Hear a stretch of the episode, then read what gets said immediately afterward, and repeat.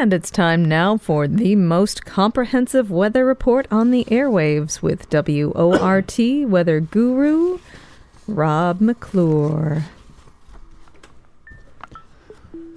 Well, I thought we might make a good run at 60 degrees today, and we did manage to do it finally around 3 o'clock this afternoon. That was despite a good amount of passing high clouds above us, mostly cirrus, and also light surface winds. The record high temperature for today is 62. That was set just seven years ago, back in 2017, so we weren't far off of that. The month as a whole is running 11 and a half degrees above normal, or at least it will be after today gets counted in. And that anomaly will uh, decrease a little bit as we go into the weekend, but this upcoming cool off is looking a little less robust and a little shorter actually than it did back on Monday morning when I gave the forecast.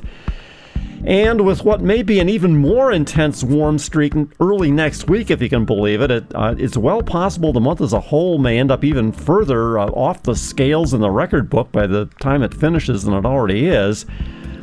Uh, if you have a look at the water vapor image of the continental U.S. that we have uh, linked on the WORT weather webpage this evening, you'll see that we have a sort of promising looking upper trough setting up to our southwest in the subtropical branch of the jet stream down over the Four Corners region. That's going to lift quickly east northeastward during this coming overnight, passing uh, just south of us through about central Illinois uh, early tomorrow. Uh, if you have a look at the surface isobars on that image, uh, you'll note that much of the Gulf of Mexico currently is being blocked by the southwestern end of a surface ridge that's out over the east coast. So, this passing system is not going to have sufficient moisture to produce precipitation up here on its northwestern side. Uh, the air mass that's going to get drawn into here behind the passing low tomorrow will be of Pacific Ocean origin uh, by way of the plain, so uh, barely cooler at all than what we have over us at the moment. And so likely to produce uh, temperatures again, I think, in the 50s once the cloud cover gets out of the way in the afternoon. A more Arctic level air mass will then descend southward as we go overnight, and that'll knock a good uh, 20 degrees off the high temperatures on Friday. But uh, like last weekend, this push of Arctic surface high pressure is only going to kind of clip us as it gets sheared off mostly to the east as it descends southward by the polar jet stream, uh, thus taking it sort of into the northeastern states in New England rather than here. So a rebound into the 40s is likely over the weekend, uh, certainly by Sunday, if not already by late Saturday. And that then is going to set us up for what looks to be an interesting couple of days as we get out into early next week.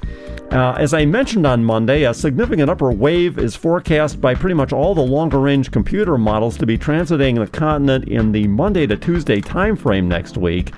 And although the details of what kind of uh, surface storm might evolve from that remain sketchy, all the models show robust warming on Monday and Tuesday as the storm approaches from the west, with Tuesday in particular quite likely to see record high temperatures. So uh, that would mean somewhere north of 58 degrees. So far, the major modeling uh, major models are forecasting low to mid 60s on Tuesday. The all-time record high temperature for February uh, 27th, which is next Tuesday, is 68 degrees. Uh, that was also set during that uh, effectively a heat wave back in 2017. So, anyway, that uh, all time temperature could also conceivably, all time high temperature for February could also conceivably fall.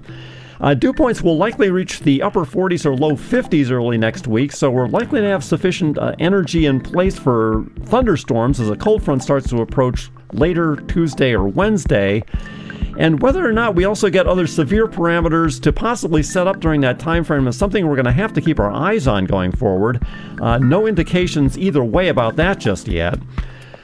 So, anyway, back to the uh, otherwise un- rather unremarkable details uh, for the next several days. Uh, tonight, continued passing cirrus, uh, perhaps with some additional mid level clouds as we get later in the night, will help uh, cut the temperature fall. So, uh, upper 30s will probably be as low as we go. Uh, winds will be light, generally below 5 miles per hour, veering uh, nominally uh, northwest and north. Tomorrow, thicker morning cloud cover will gradually clear from west to east through the day, with temperatures responding to the low or possibly mid 50s on light northerly winds, backing more westerly at 5 to 10 miles per hour. Clouds may again begin to increase as we go overnight with northwesterly winds at 5 to 10 miles per hour, dropping the temperatures into the low 30s. And then on Friday morning, you're likely to feel the much drier Arctic air starting to flow into the area on northerly winds, which will be up at 8 to 12 miles per hour during the day. The temperatures will basically hold uh, steady where they uh, begin at the beginning of the day in the low to mid 30s, and uh, steepening of the low level rap- lapse rates will inspire a fair bit of cumulus development, perhaps even some stratocumulus overcast for a while on Friday. Clouds may break some later in the day. Temperatures overnight will drop to around 20 on continued northerly winds, with some additional clearing possible by Saturday morning. And Saturday will be mostly sunny and a bit warmer, with temperatures pushing back towards 40 anyway on backing west to southwest winds, which will come up to 5 to 10 miles per hour. The southerly winds during that ensuing overnight will hold temperatures in the low 30s, with the thermometer then striking perhaps 50 already on Sunday, which will otherwise be a breezy day with passing uh, high and mid level clouds. It is currently 49 degrees down here at the uh, station on Bedford Street. The dew point temperature is 33. Uh, passing mid level clouds up at about 16,000 feet. Uh, winds have been light and variable over the past hour, and the barometer is at 29.81 inches of mercury and uh, fairly steady over the past few hours.